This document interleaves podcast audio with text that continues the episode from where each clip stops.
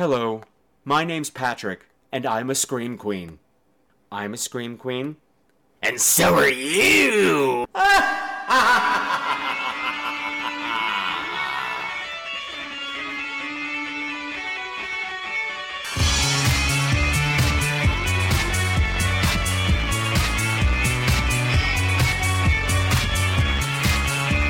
Hello, and welcome to another episode of Scream Queens, the podcast where horror gets bent.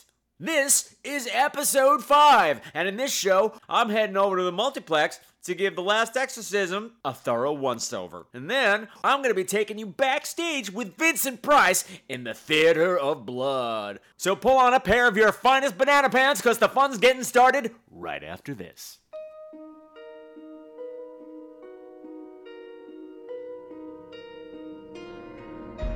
In the darkness of a hot summer night in 1873. In the crowded tenements of Manhattan, Nicholas Ryan and his sister Mary were brutally murdered. The savage and bizarre nature of the crime was shocking, even for the notorious Five Points District. The entire city held its breath in fear. The murderer was never found.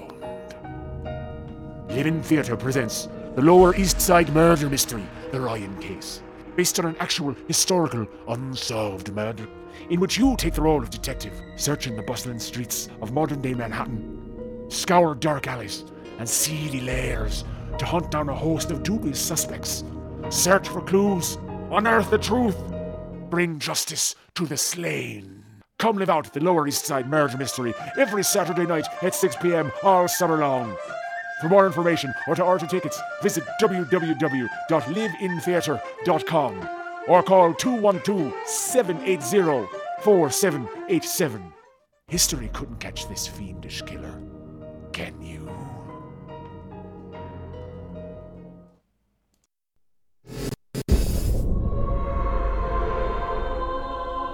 Exorcism is alive and well. The Bible is filled with demons. If you believe in God, you have to believe in the devil. We're looking for the Sweetser farm. You want to make a U-turn, and then I want you to go back where you came from. Jeez, go, go! Seems like the end of the road.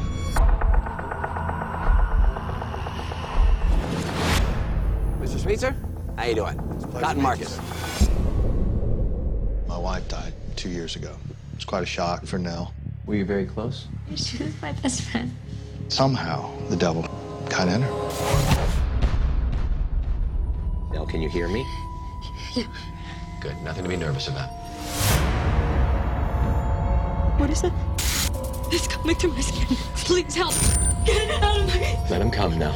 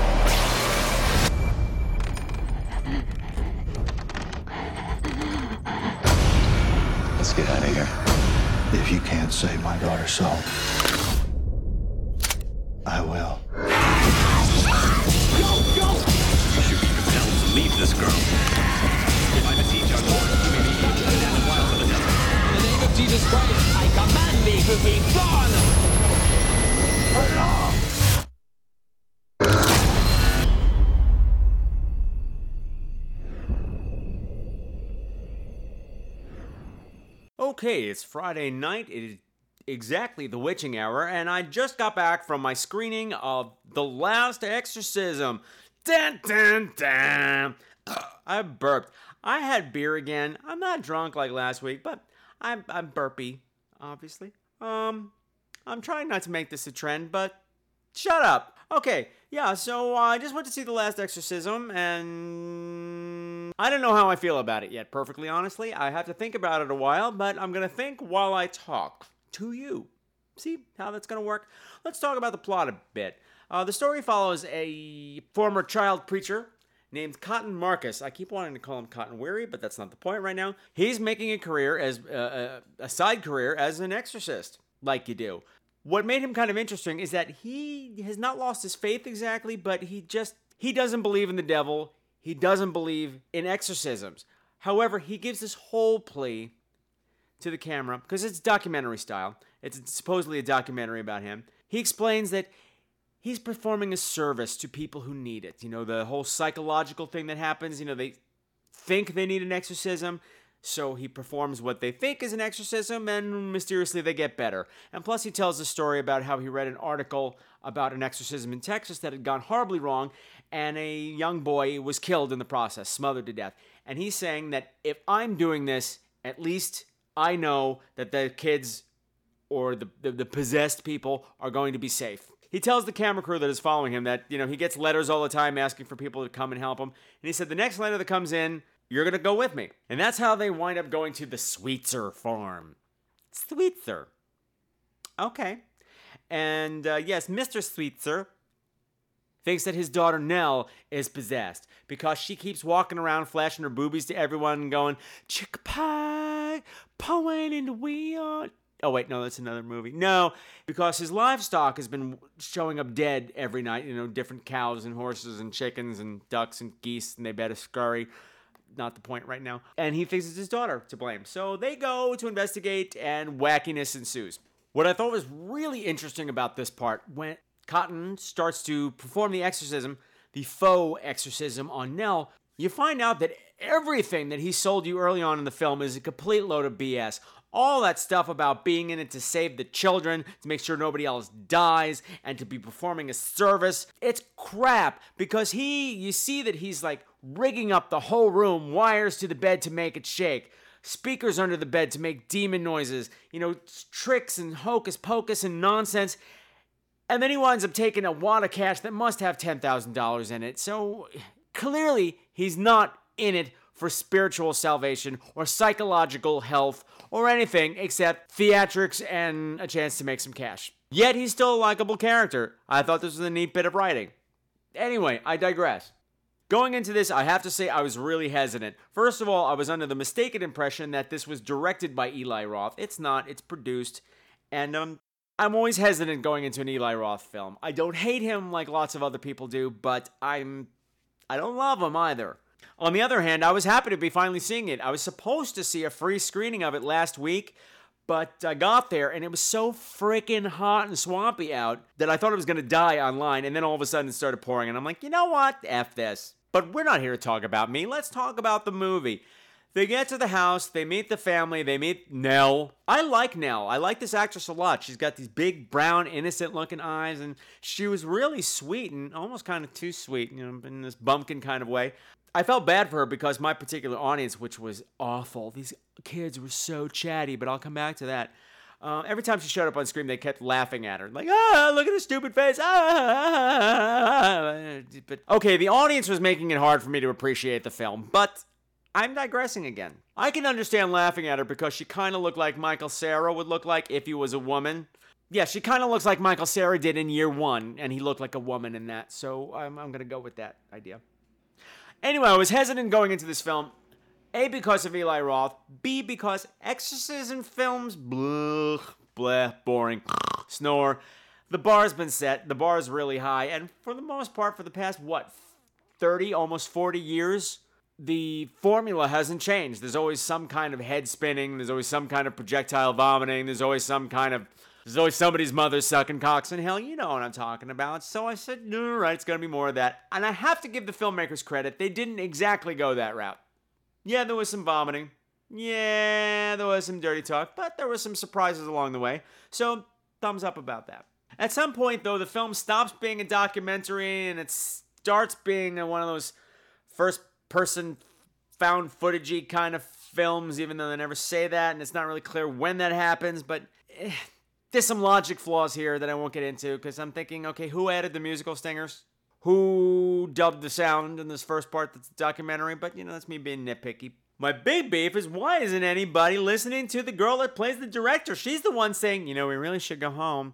I don't think this is a good idea, Cotton. Um, why don't we just get out of here? Nobody listens to her, and, well, what happens, happens. I also have to give the filmmakers credit because the character shows up at one point who's a he's a minor character, but his his importance in the story is is is large. And as soon as he showed up on screen, I'm going, well, he's obviously gay.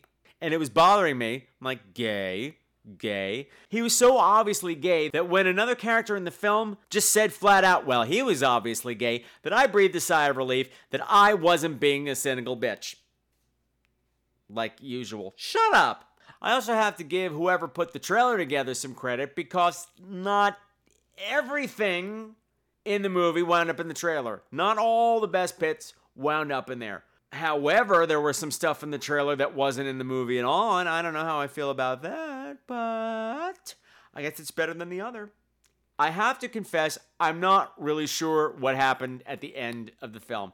And it's not because I wasn't following it, it's just because I couldn't hear it. This was, like I said, an incredibly, incredibly unpleasant audience. I know on my first show, I said how great it is to go to opening night in Times Square in New York City and how visceral it is. Well, it was visceral, but not in a good way. And I realized the difference. When I was talking before, I realized tonight that I was, excuse me, all the movies I was thinking of were R rated.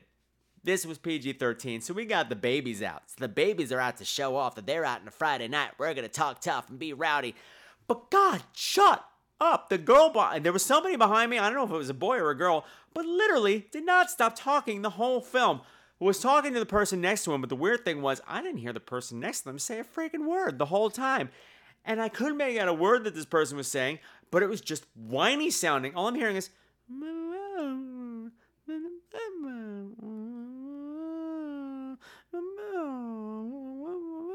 non-stop. I'm like, do you have Tourette's? God. But yeah, by the end of the film, everything had gotten so rowdy, I couldn't hear a word of what was going on. I, I kind of pieced together what happened, but. And I have to say, it's not a twist ending, per se, because I'm not going to be one of those people that say, oh, yeah, I saw it coming. Well, technically, yeah, I noted something earlier on in the film, and I said, that's going to come up later. But then I completely forgot about it till it came up. So I'm going to say they pulled one over on me. So good for you guys. Since I didn't have the best viewing experience and I'm not 100% clear what was going on at the end, I don't feel comfortable saying yay or nay to the film. I'm going to say wait for video. I was really enjoying the first half, the documentary half. The characters are very involving. I really like this preacher guy, even though he was a slime ball. I like the setting. I like this whole Louisiana backwoods rural setting the isolation of it, the strict religious nature of it. I like that. That was a cool place for me. Plus, there were two very sexy daddy characters to look at in the film that always kind of passes the time nicely. Say, I like to listen to you preach, Mr. Cotton, and I wouldn't mind plowing your farm, Farmer Sweetsy. That was gross.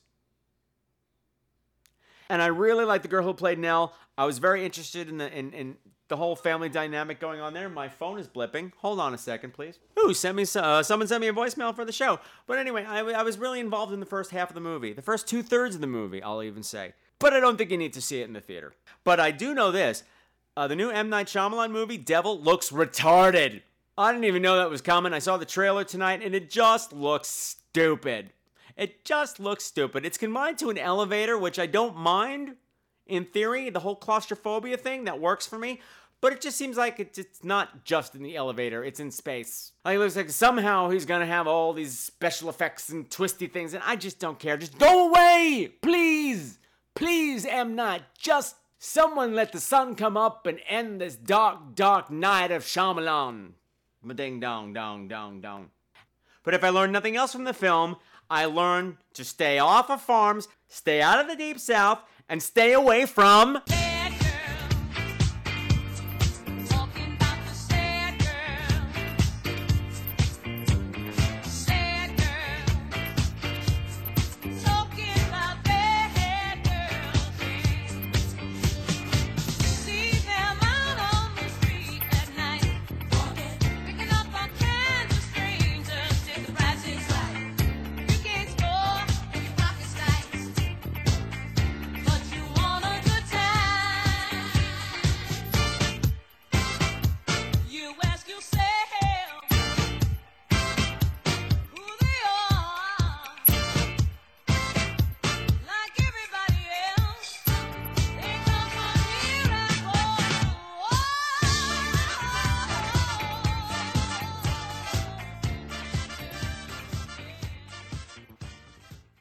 Up, we are going to talk about one of my all time favorite movies, Theater of Blood from 1973, starring Vincent Price and uh, the luscious Diana Rigg. Wow, how's that for a segue, people? We went from Donna Summer to Shakespeare. Way to go, Patrick.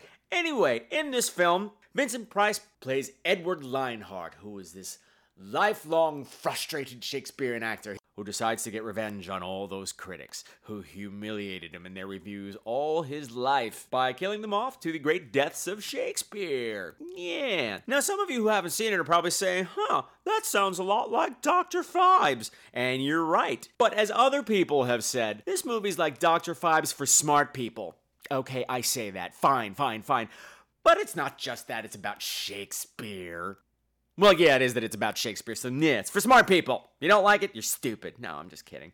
And as I've learned today, not only is this one of my favorite movies, Theater of Blood is actually Vincent Price's favorite movie. Out of his entire body of work, this is the one he likes best. Probably because he was a trained Shakespearean actor, and once his movie career started, he never really got a chance to flex those muscles.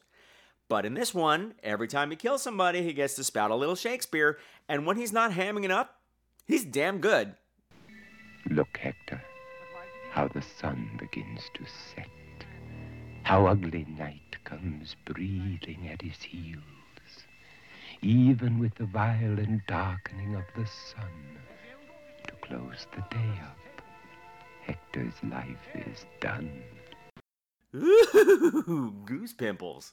So yes, he's killing all these critics according to the deaths in a specific in his final season of Shakespeare plays. So there's a specific order to things, and half the fun is trying to figure out how it's going to go down because eh, unlike Dr. Phibes, it was kind of predictable how it was going to go down. You know, if it was a plague of bats, it would probably involve bats. If it was a plague of rats, you get my point.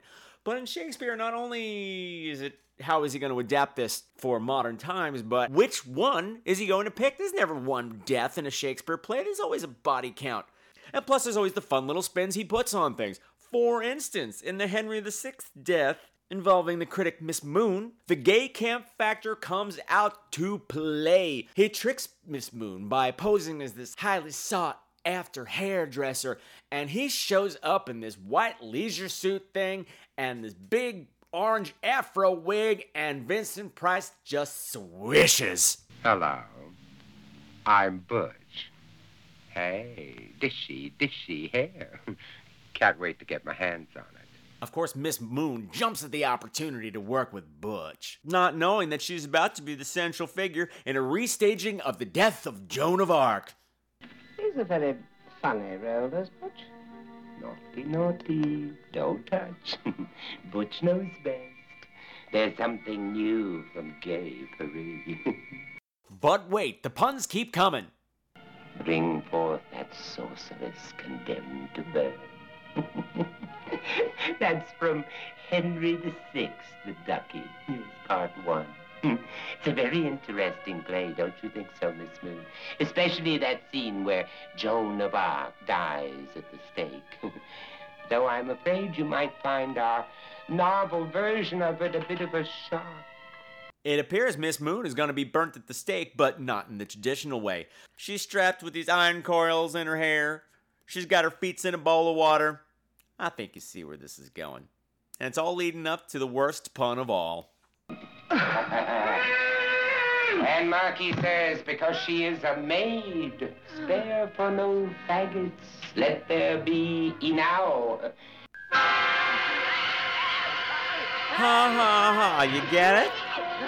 He's this flaming hairdresser and he said faggots. Ha ha ha ha ha. No, I'm not offended by this at all. Actually, it's being used in the proper manner. In this in ye olde English, faggots means a bunch of sticks. For the for the pyre. And if it doesn't, I'm not offended. I'm, words don't hurt me. Fingers in the eye, that hurt me, but that's not the point right now. Anyway, something I learned during research on this film it turns out that this actress who played Miss Moon, named Coral Browne, after this movie, she became Vincent Price's third and final wife. So love bloomed on the set of Theater of Blood. That was the worst song ever. Oh my god.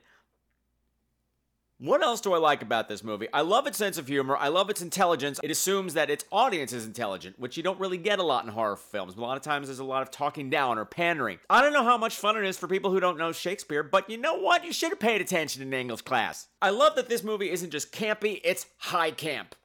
Now, straight folks probably don't know what I mean by that.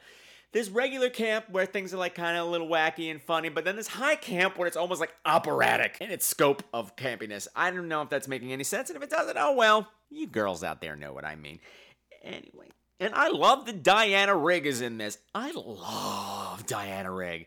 She's Mrs. Peel, man, from the Avengers, man. That woman could rock a pair of white go-go boots like nobody else. To this day, I know she's probably in her 70s right now. I still picture her in white go-go boots because that's the way I am. Personally, I think Diana Diana Rigg is one of my secondary gay icons. You know, I don't give a frick about Bette Midler or Judy Garland or fucking Barbara. No, no, no. Give me Diana Rigg, give me Maggie Smith, Give me Hayley Mills. But Diana Rigg is at the top of her game in this, and she's delightful to look at, delightful to listen to, and delightful all around. I like this movie a little bit better than the Dr. Phibes films, too, because you get to spend a little bit more time with the victims. And the other ones, you literally just met them and they died. This, you get to get a little bit more insight in this, uh, into them in this, and I appreciate that. It's very convenient that they are all either named after Shakespearean characters or have some kind of Shakespearean tragic flaw to exploit in their deaths. My problem with it is that the lead guy is a total douche. The main critic, God, I wanted him to die. Out of all the ones that get killed, he's the one I wanted dead, and he doesn't die because he says shitty things like this. Know, it's a funny thing, but you begin to resent an actor if you always have to give him bad notices. Can I just say, fuck you? Or rather, fucketh thou. I mean, it's great that he's such an a hole and is able to maintain that for the whole film, but he gets no come on. He doesn't learn anything. He's just a big an a hole when the movie ends, as when it starts. The other thing I'm not crazy about is that Vincent Price has followed around. He's assisted by this gang of hobos, which they're kind of, and they're just distractingly goofy. They're all drinking these bottles of weird purple stuff. And to me, it looks like, well, I live in a primarily Latin neighborhood, and in the stores here, there's this cleaning product called Fabuloso that's the exact same color. And I wish it was a good product because it's called Fabuloso, and I'd love having that in my house, but it's not, so I don't. But that's not the point right now. So he's followed around by these gang of hobos that drink Fabuloso. And I think it's silly. I just learned today that they're credited, these hobos, as methyl drinkers. And I didn't know what that meant, so I looked it up, and that means they're drinking Sterno. I don't know what Sterno looks like, but I don't think it looks like Fabuloso. Anyway, they're silly, but I can overlook it because the rest of the movie's awesome, and you should be watching it. You should be watching it right now. Stop listening to me and go rent this. No, don't stop listening to me. Ever. Theater of Blood, Vincent Price's possibly finest work. Go see it because it's the Queen's choice. Finding a job tomorrow morning. Got a little something I wanna do. Gonna buy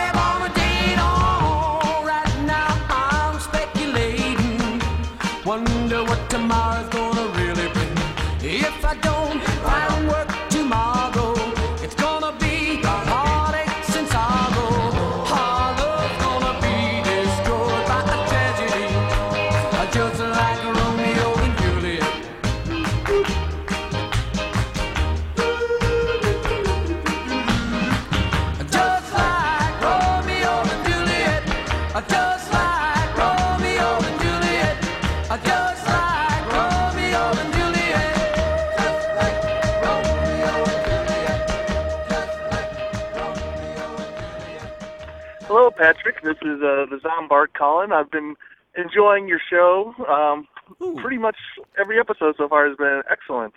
Thank um, you. I know you had said to call earlier if you had suggestions for the show, Yes. and I thought of one that I guess you living in the center of the universe right now, uh, New York City, you would probably be the one podcast that would be best prepared to uh, look at this. And I'm thinking um, things like horror themed uh, stage shows and uh, musicals and uh, the Broadway type stuff. And I know uh, that everyone immediately is like, uh, another Sweeney Todd. But I was thinking about things like um, the Toxic Avenger musical that came out, or maybe Jekyll and Hyde. Um, I know Addams Family is playing right now, and that has some horror elements to it. And I think there's a whole treasure trove of m- musicals and plays. I know, uh, I think Hitchcock's 39 Steps is still showing up there. That people outside that community, we don't even know it, it exists. And I was wondering if you could maybe not a regular segment, but just occasionally when you come across the show, like Toxic Avenger has become one of my favorite musicals ever. I know it's closed recently, Yeah, it but was great. It, it was so put together and so you know just ah, I actually I like it more than the actual movie at this point. Yeah, And I don't know. I guess that's saying a lot because I was a big fan for a lot of years of the uh, original. So I was wondering if you could do something like that, and I would love to hear your opinion, especially next year when Love Never Dies, the Phantom of the Opera 2 comes out. Um, because I already hate it with a passion, so I can't wait to hear what you say about it. Uh, that's it. Keep up the good work, and I love the show. Bye. Okay, thanks for calling, Zombart. That was cool. And I think you have a great idea there. Um, I actually thought about it, you know, uh, reviewing stage shows and stuff, but I dismissed it. But the way you packaged it, I like it better. And you're right. I'm going to cover some stuff. There is lots of stuff even you don't know about, sir. Um, but I couldn't agree with you more. The Toxic Avenger musical was fantastic. I begged people to go see it after I saw it. Nobody listened to me, but fuck them. I'm telling y'all. Um, and since I spoke to Lloyd Kaufman at the last Horror Hound, he told me that it's going on tour, so this seems like a really good time to start promoting it. So next week, expect some Toxic Avenger musical goodness. Okay, let's see who's next. Hey, Patrick, it's Zombart. I'm calling back again because there was another comment I had that I Hi, forgot to mention. Um, this is more of a comment to your friend you went to see Piranha with, and he seemed to think that a uh, a gay man could not appreciate the breasts in the Piranha movie. Yes, and yes. let me just say to all the gay, the uh, not the gay, the straight men out there, because as a straight man, uh, I lived amongst the gays down in Florida for many a year. I am the veteran of four years of doing Rocky Horror, three years of uh, marching in the Pride Parade down there. I've also performed more than once at different clubs. Um, I have never met a gay man who did not love breasts, love Uh-huh. them. And it's almost unfair because most of the girls I know will let a gay man just walk up, play, toss, you know, do whatever he wants to them. Whereas if I walked up, they would slap my hand and slap my face and say fresh. So I don't know what it is, but yeah, I've never met a gay man who didn't appreciate the breasticles. So yeah, little known fact that's out there, but it's true. Vagina, on the other hand, yeah, they hate Yeah. it. Uh, I, I sa- same way that I've, I've never met one that didn't like breasts. I never met one that enjoyed vagina. I guess that's the line that's drawn. No. So next time you're watching Chuck and Larry and you're watching Adam Sandler pretend he's gay and go ew breasts, you could get as mad at it as I did. Um, that's it. Bye. That got you mad in that movie? Another great call, Zombar. Thank you. And yes, it's true. Um, as a gay man, we get passes to do anything to boobs that we want. I can motorboat your grandmama if I wanted to. Ew, but why would I want to? And yeah, the vagina. Mm, mm, not so much. And especially uh, in the past few years, there was this running gag when I was every time I would see movies with the Night of the Living podcast crew. For some reason, they always featured some kind of exploding vagina. You know, exploding into maggots or exploding, in, just exploding vaginas. It's bad. It's very bad. Um, but yeah, I the guy said it as a joke to me. The whole thing about the boobs, and I took it as a joke. But really, the joke's on the straight folks, isn't it? I like that. You lived amongst the gays. Makes it sound like Sigourney Weaver and Gorillas in the Mist. You are the Jane Woodall of gays. Was that her name? Who cares? It's her name now. Let's move on. Wow, that voicemail lady sounds awfully attractive. Uh, do you know if she's available for any dates? Anyways, this is Metal Mikey. That's right, Mikey! the dumbass supreme of action attraction, Metal Mikey, calling in to Scream Queens. Yay! For some strange reason, I don't know why on my player I only have episode two listed, but episode two was my introduction to Scream Queens, and I have to say to you, Patrick, and you, Brad, I am very impressed already by your show quality. You're very punchy, damned hilarious, and what can I say? I have so many fond memories of you both that it's like I have inbred favoritism. Wait, Inbred. inbreeding. What the fuck? Anyways, just wanted to congratulate you. I've already got the next two episodes loaded up on my uh, uploading queue, and I can't wait to get to them. So y'all take it easy. And remember, not all of us podcasters have to rely on cats to, you know, totally dissuade us. You know, you could just be complete morons like myself who generally throw myself over the off the track, whatever. Anyways, take it easy, Patrick and Brad, and I will talk to you later, alright? Adios. Bye. Okay, that was Metal Mikey, host of the um, illustrious Action Attraction podcast, which you should be checking out if action movies are your thing, because action movies are his thing. Metal Mikey, you're a dear, dear friend, and I totally appreciate your feedback. Um, so thank you for calling in. You are awesome, awesome, and totally metal. And no, the voicemail lady has a penis, so you don't want to date her. I think. Anyway, let's see who's next. Hey Patrick, this is uh, Zombard calling. I know I've been Again? spamming your uh, your inbox this week, but I had to call for this one. I'm walking out of the uh, Maryland premiere of All About Evil. Uh, Awesome. Peaches Christ brought the show to town for her 4D special feature, Yes. and I just wanted to say, I've seen you in a movie now. I mean, I saw you pop up on screen, and immediately I was like, "Holy shit, that's Patrick!" I I knew he Uh. was talking about it, but I didn't realize he was in it. So, very exciting. The movie is basically John Waters' tease, but in that good kind of way that we all like and pray that Yes. most movies will turn out. Uh, lots of blood, lots of in jokes, um, lots of Friday the Thirteenth references. But I have to say, it's on tour right now. The All About Evil show. It's really good. Yes, it Uh, is. Mink Stole has been touring around with Peaches Christ. Uh, Mink Stole is the star of, well, pretty much the entire first half of John Waters' career. And they had like a special retrospective of her work and her films and everything. Pussy, and Peaches came out and sang Pussy songs. Willows. And it was, you know, it was a really nice, nice evening. And before the movie, because uh, Peaches grew up in Maryland, uh, Yeah, there was she a whole yeah. thing with uh, her family and like her mom and dad were here, and her sister, and like a whole bunch of people that inspired her. Mr. So it was, it ended up being a really nice night. So I was like, oh, I'm glad I didn't go to the one that was in downtown Baltimore uh, tomorrow because that will probably be more, um, probably not as homey and probably not as, you know, it'll probably be more gaudy for the city city folk. Um, but anyway, I had to call because I seen you in the movie, Patrick. It was awesome. Everyone needs to go and see where All That Evil is playing. I know they're Yes, playing in absolutely. Dragon Con next weekend. So by the time you get this podcast, they'll be there. Uh, I told Peaches about your podcast. She was very excited about it, Oh, and she then said this that she was so upset that you hadn't seen the movie yet. And I thought you had because I thought you reviewed it, but she Oh, said no, he was on a plane to San Francisco or something. I was like, oh shit. Well, I guess I'm not listening close enough. So my bad. Anyway, I'm rambling on. I need to go and negotiate these mean streets of Silver Spring. So I will talk to you later. Bye.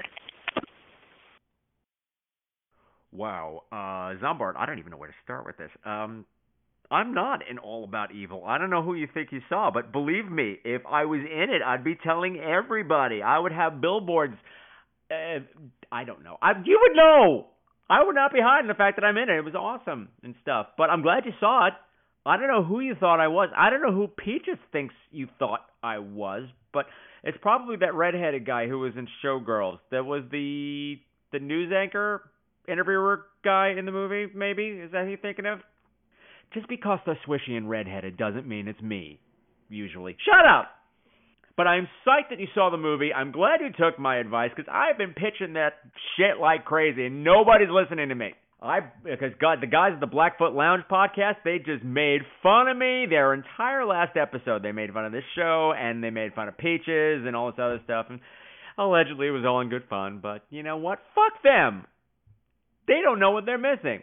It's going to be this huge cult hit in a couple of years, and you heard about it first right here on Scream Queens. But thank you, Zombart, for looking out for me. And um, you're going to be seeing me in a movie soon, but I'm not allowed to talk about that yet. I'll keep y'all posted. Okay, that about wraps it up for this week. Um, nothing on the schedule so far next week except for Toxic Avenger. And I got a whole lot of stuff for the crapshoot piled up, and oh boy, is most of it crap. And hey, if you want to be wicked cool like Metal Mikey and Zombart, please contact me at the show. Give me a call at 347 767 3509 or fire me off an email at crew at screamqueens.com. That's Queens with a Z! You can like me on Facebook and follow me on Twitter. And that, of course, is at Scream Queens with a Z. All right, all y'all take care of yourselves. See you next time. And as my grandmama used to say, who the hell keeps putting ecstasy in my digitalis? Bye.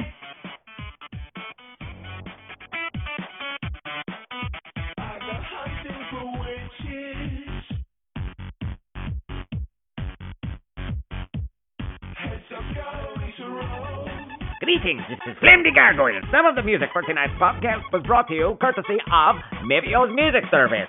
Check them out at music.mevio.com, bitches.